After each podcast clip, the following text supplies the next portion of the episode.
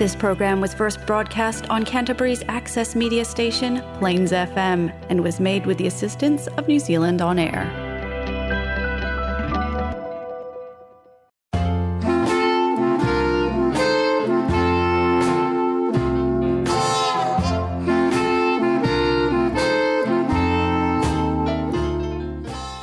Hi, I'm Tanya, your host for Fail Better. Today is the last show, and I'm alone in the studio. I'm back where I started, but with so much more knowledge, thanks to all the different contributors who've come on my show. Along this journey, I found out it was so much more than just COVID disrupting our lives. To finish 2021, I have revisited the conversations I've had over the past months with Alfredo, Felicity, Nick, Christian, Jillian, Richard, Lulu, Amanet, Roman, Alba, Cote, Giovanna, Simon, Stacy, and Nick, Rosie, and Stephen. What have they taught me about failure and success? Well, let's start with the beginning. There's just not one type of failure. It comes in different shapes, sizes, and colors. When we're little, we fall and stand up again. And we get mostly appraisal from our parents and our environment in general. We experiment, we take risks, and we're not familiar really with fear. Life is this big adventure, and sometimes we learn the hard way to know our limits. We're not born with this sense of failure. When we're young, we're just not aware of the consequences yet of our actions and our responsibilities. Life is just this other playground, and we love to play and experiment. But, as Lulu mentioned, as we grow older, it's harder to get away with it. Expectations start to kick in, whether it's your family, school, work, or the ones you have set up on yourself. The list is endless. Kids have a mind designed for learning. In adult life, though, success is mainly defined by how well we perform. Not only on the personal level, society as well privileges performance over care and personal well being.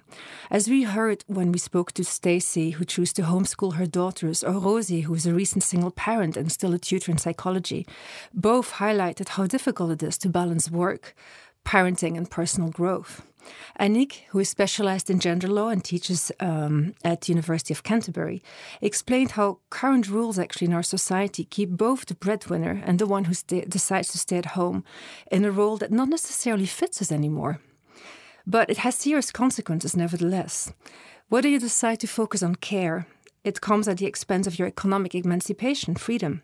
But if you're the sole breadwinner, there's this heavy responsibility on your shoulders to keep your job even though you don't like it and maybe you would like to change careers or maybe study again or have a break.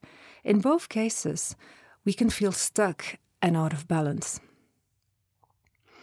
Some of us, adults, are still able to foster that child within, and we still have that feeling of wanting to play and to experiment.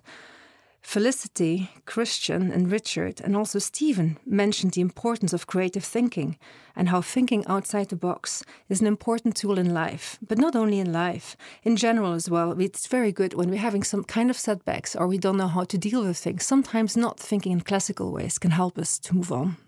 The question is, though, when we're trying to keep that child within us alive, we're also having that fear of being judged. Instead of experimenting mostly when we're older, we rather play it safe. Richard, who teaches at Ao Tawhiti, mentioned how a classic school system actually already helps us prepare to perform with regular tests and also just, you know, the pressure that we experience already as teens at high school, and how it only gets worse actually at university and later on when we're just starting jobs. But he also mentioned something very important which really stuck to with me. It's the passion and the importance of board games he also told me how important it is to actually have those moments of social interaction. And he also explained that he just introduced board games to his students at school.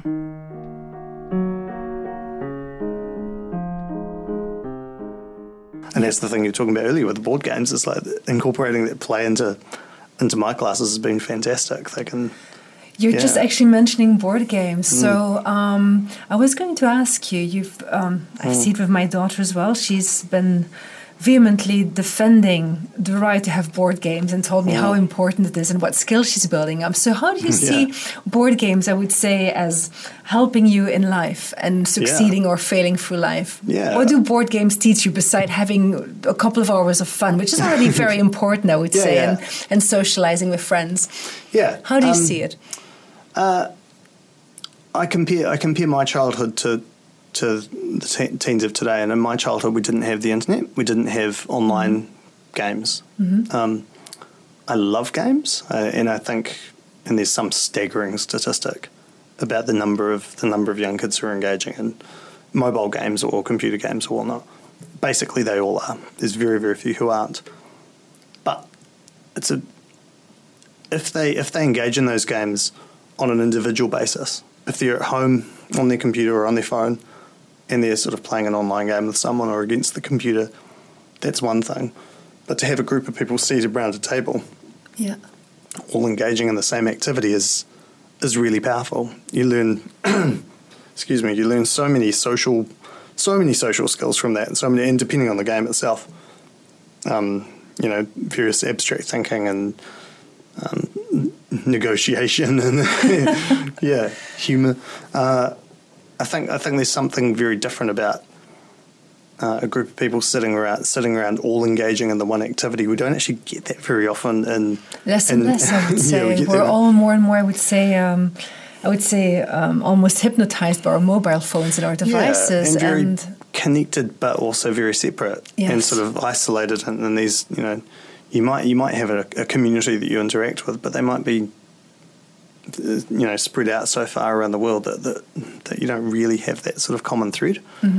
And if you want to go into the neurochemical side of things, you know, the production of oxytocin, which only only happens in with eye contact. If, uh, you have to look at look at someone in the, in the eye for you to feel some sort of connection with them, and that's you know we know that we know that that's um, that face to face contact is, is so, super important. So therefore, taking all that into account, that's why I feel really comfortable in like facilitating a group a group of you know 10 12 kids around the table all screaming at each other in a very safe kind of respectful but also pseudo hostile way. I think i think it's great. I think you don't know someone until you've actually had a good safe argument with them Board games and play in general actually teach us how important it is um, to have those social skills, to be able to negotiate, to have fun, but sometimes as well to have violent discussions and to argue, but all that in a safe environment. Through games as well, we discover that a good strategy doesn't necessarily make you a winner. You can be outwitted, out of luck, and still lose. But the next game, you can be the winner. And all that while having fun and you're being, like I said before, in a very safe environment where there is no risk of being judged. Christian, who lectures at the School of Business at UC, spoke about the different types of failure. Actually, it was something I never really thought of. But a technical failure, let's say your vacuum cleaner is not working, is a very different kind of failure than, for example, a medical mistake, where it's about a wrong diagnosis, or even, again, a business going bust due to economic crisis or because, you know, you had poor judgment.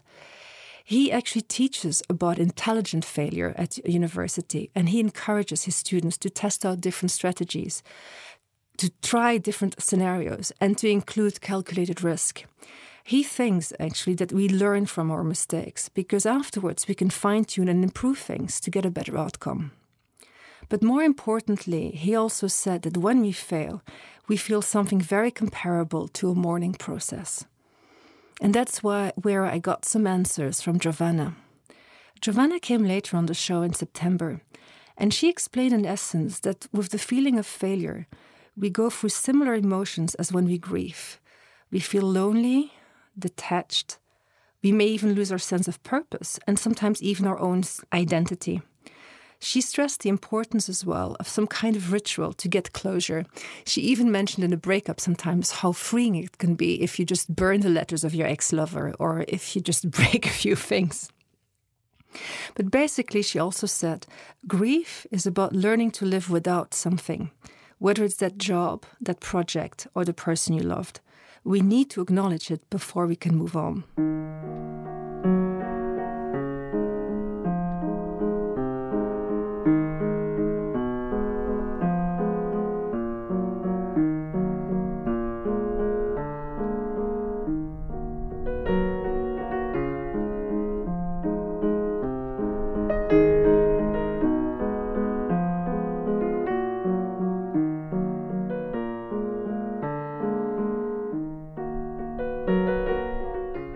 Became this place where I was meeting myself for the first time.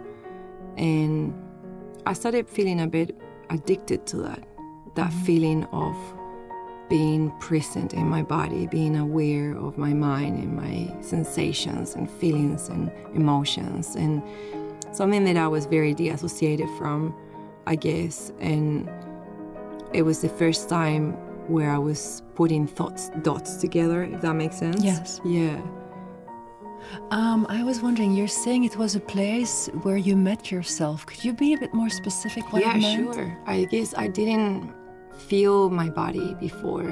I feel I was living always in my head and I was really disconnected from feeling my toes, feeling mm-hmm. my fingers. And that practice was teaching me to take control and to come back inwards, a place that I hadn't been because I was quite ex- like I think I was living outwards, if that makes sense as well. I think I was not wanting to go in through because of fear or shame or unknowing disconnection. I didn't know what I was doing really as well. So the yoga practice started helping me to it, it taught me how to get to know myself, I guess. Um, am I correct if I'm thinking that I'm sensing that on the one hand there was like this kind of image you were saying you were living outwards, and on the other hand yoga allowed you to find a certain authenticity or yeah, to connect it, it helped me to self? find myself. I guess I've always been a bit of a rebel growing up, um, and very uh, drawn to my own ideas and but with yoga, before yoga, I guess I was someone that was very easily to manipulate, and it was easier to. I was more of a follower. Mm-hmm. I didn't have the belief that I could have my own or that I could make my own decisions. I guess I didn't even know I could. Mm-hmm. Do you know? So people would do that for me, and in terms of music, what I would wear, and my friends influenced me a lot. Relationships influenced me a lot and there was no there was not that it was a lack of authenticity but i think there was more like a um, i was drifted you know mm-hmm. i was being drifted by anyone and i would just fit in i didn't really worry about uh, what i wanted to do i don't think i ever really asked myself what i wanted to do and be mm-hmm. up until i discovered the practice and i started realizing that it really is all about me. And not in an egocentric way, but in a caring way, you know, in a, in a loving way.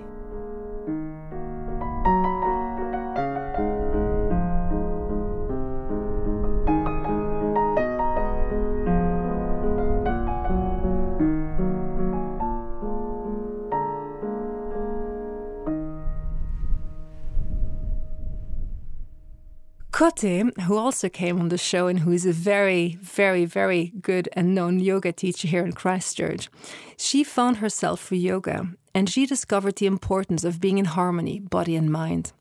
Eventually, she said, it's about you, not in an egoistic way, but in a caring and loving way. She said as well how we tend to address the physical appearance and tend to neglect our mental health aspect. Sometimes she said there was she met even someone who said, I don't even know if I have a mental health. She also explained when you run on adrenaline and you're in this kind of fight or flight mode, it's hard to get out of that space. But you should pay attention to your thoughts. Are they healthy? Let's not take the glitter for the real thing like Nick showed us through Breaking the Waves, it takes courage to listen to your own voice and not to be blinded by peer pressure or fame and money, just like the main characters in the movie The Sweet Smell of Success. Being popular doesn't mean success. Be at peace with yourself first. It can come at a cost, but it shouldn't keep you from using your moral compass and personal values for guidance. Success is very personal, and Giovanna also mentioned that even though expectations can be paralyzing, it's also healthy to have some realistic expectations. What did she mean by that? She said that realistic expectations are actually a driving force, a trigger that can help us achieve our goals. But if you set them too high, you will be frustrated because you'll likely never reach them. And if you set them too low, you won't feel satisfied either. It's about finding out what works for you, what limits you. Look at your different options. Think about where you're going, but stay flexible. Find just that balance. As we navigate our lives, we go through a rainbow of our emotions. Some are intense, others are fun. Whatever your feelings are, don't ignore them, but listen and make time for yourself and meaningful connections like Simon, who brings different communities together by baking bread and creates a sense of belonging. We'll have a short break now with The Fortune Teller by Robert Plant and Alison Krauss.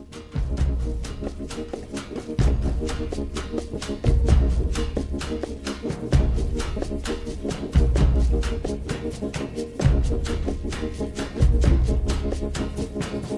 to the fortune teller, had my fortune read.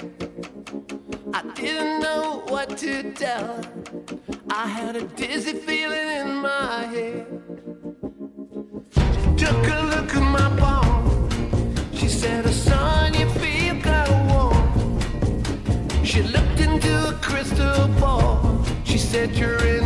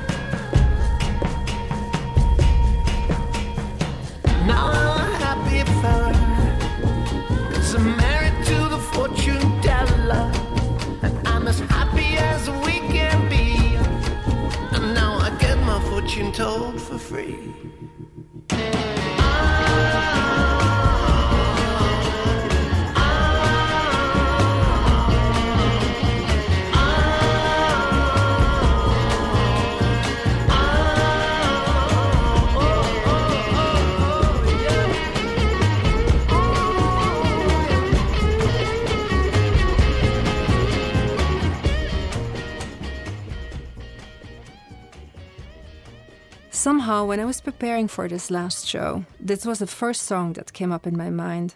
I've always liked the surprise element of it. You go to see a fortune teller because you want to know how your future will look like, you want answers, and you want to be in control. But life is not predictable or a nicely organized CV.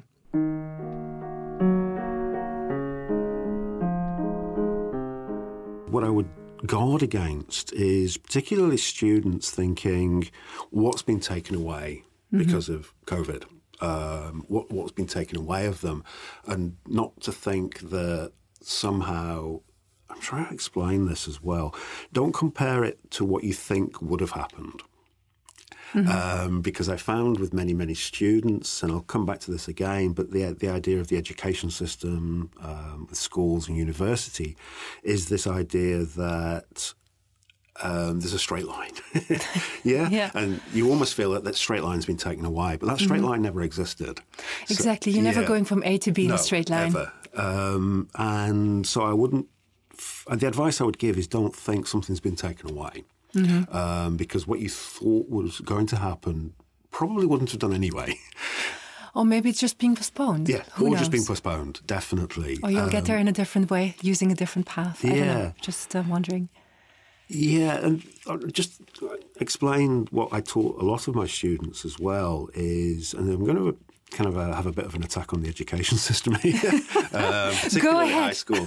Is, and I usually demonstrate this with a piece of paper and a pencil. Is I'm going to have to do a variation for um, kind of radio as well. So, We'll so- have to visualize, visualise it. So what I say um, is that in terms of the education system, so I've got a blank piece of paper in front of me and a pen, and um, I'm going to draw a line from the bottom left to the top right, that straight line, and that's how we were brought up, and certainly I was in my generation as well. That you're born, you go to school, you pass your exams, you get a job, you get promotion, you get married.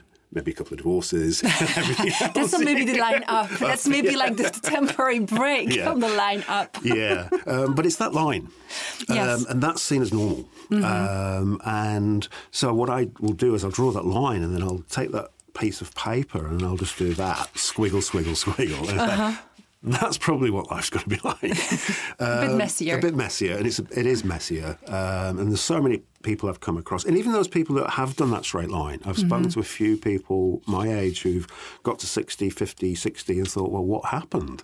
Um, because they did do everything they were supposed to do. Mm-hmm. Um, and there's so you don't compare yourself to other people. There is no Mm-hmm. there is no normal. There's no straight line. There's no right or wrong. There's no right or wrong. Mm-hmm. Absolutely. So the one thing I would say to, to current students is and, and recent graduates is don't feel something you've lost something.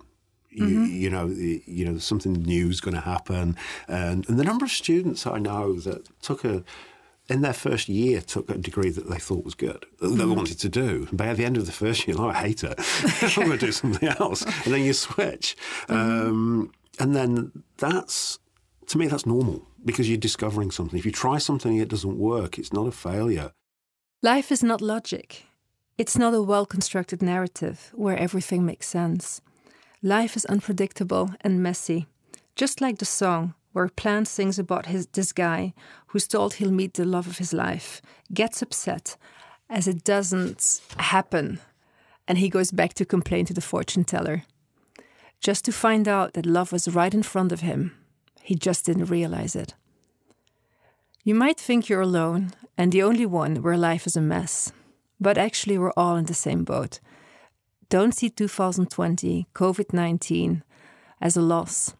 The projects you had in mind very likely would have turned out differently anyway. And as Stephen mentioned in the last show, when the wind blows against you, don't fight it and make it work for you. If you feel paralyzed or stuck, don't wait until another opportunity presents itself.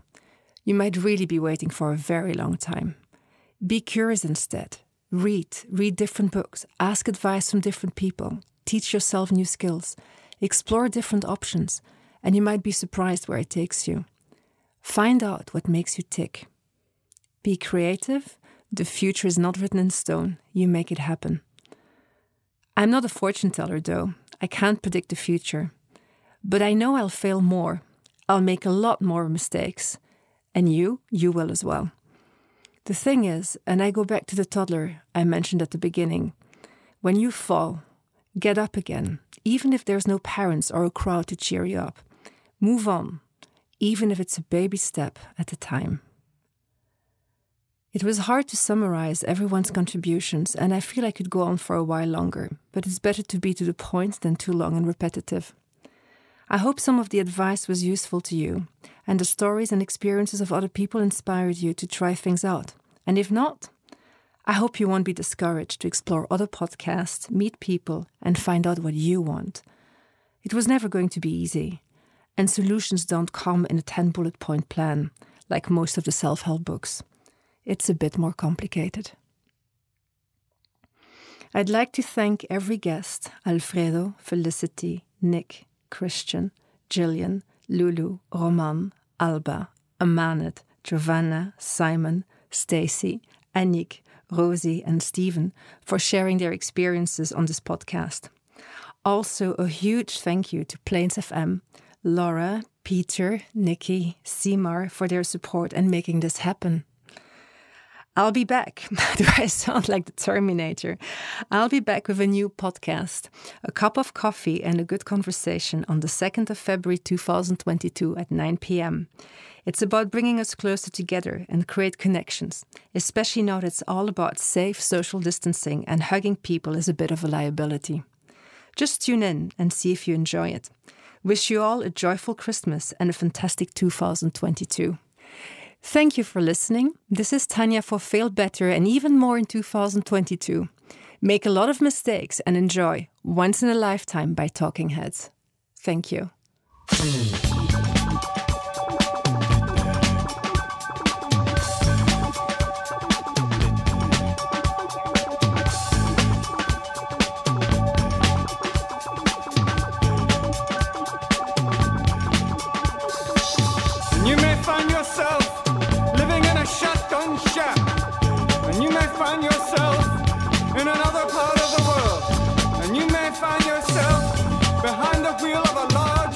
Automobile. And you may find yourself in a beautiful house with a beautiful wife. And you may ask yourself,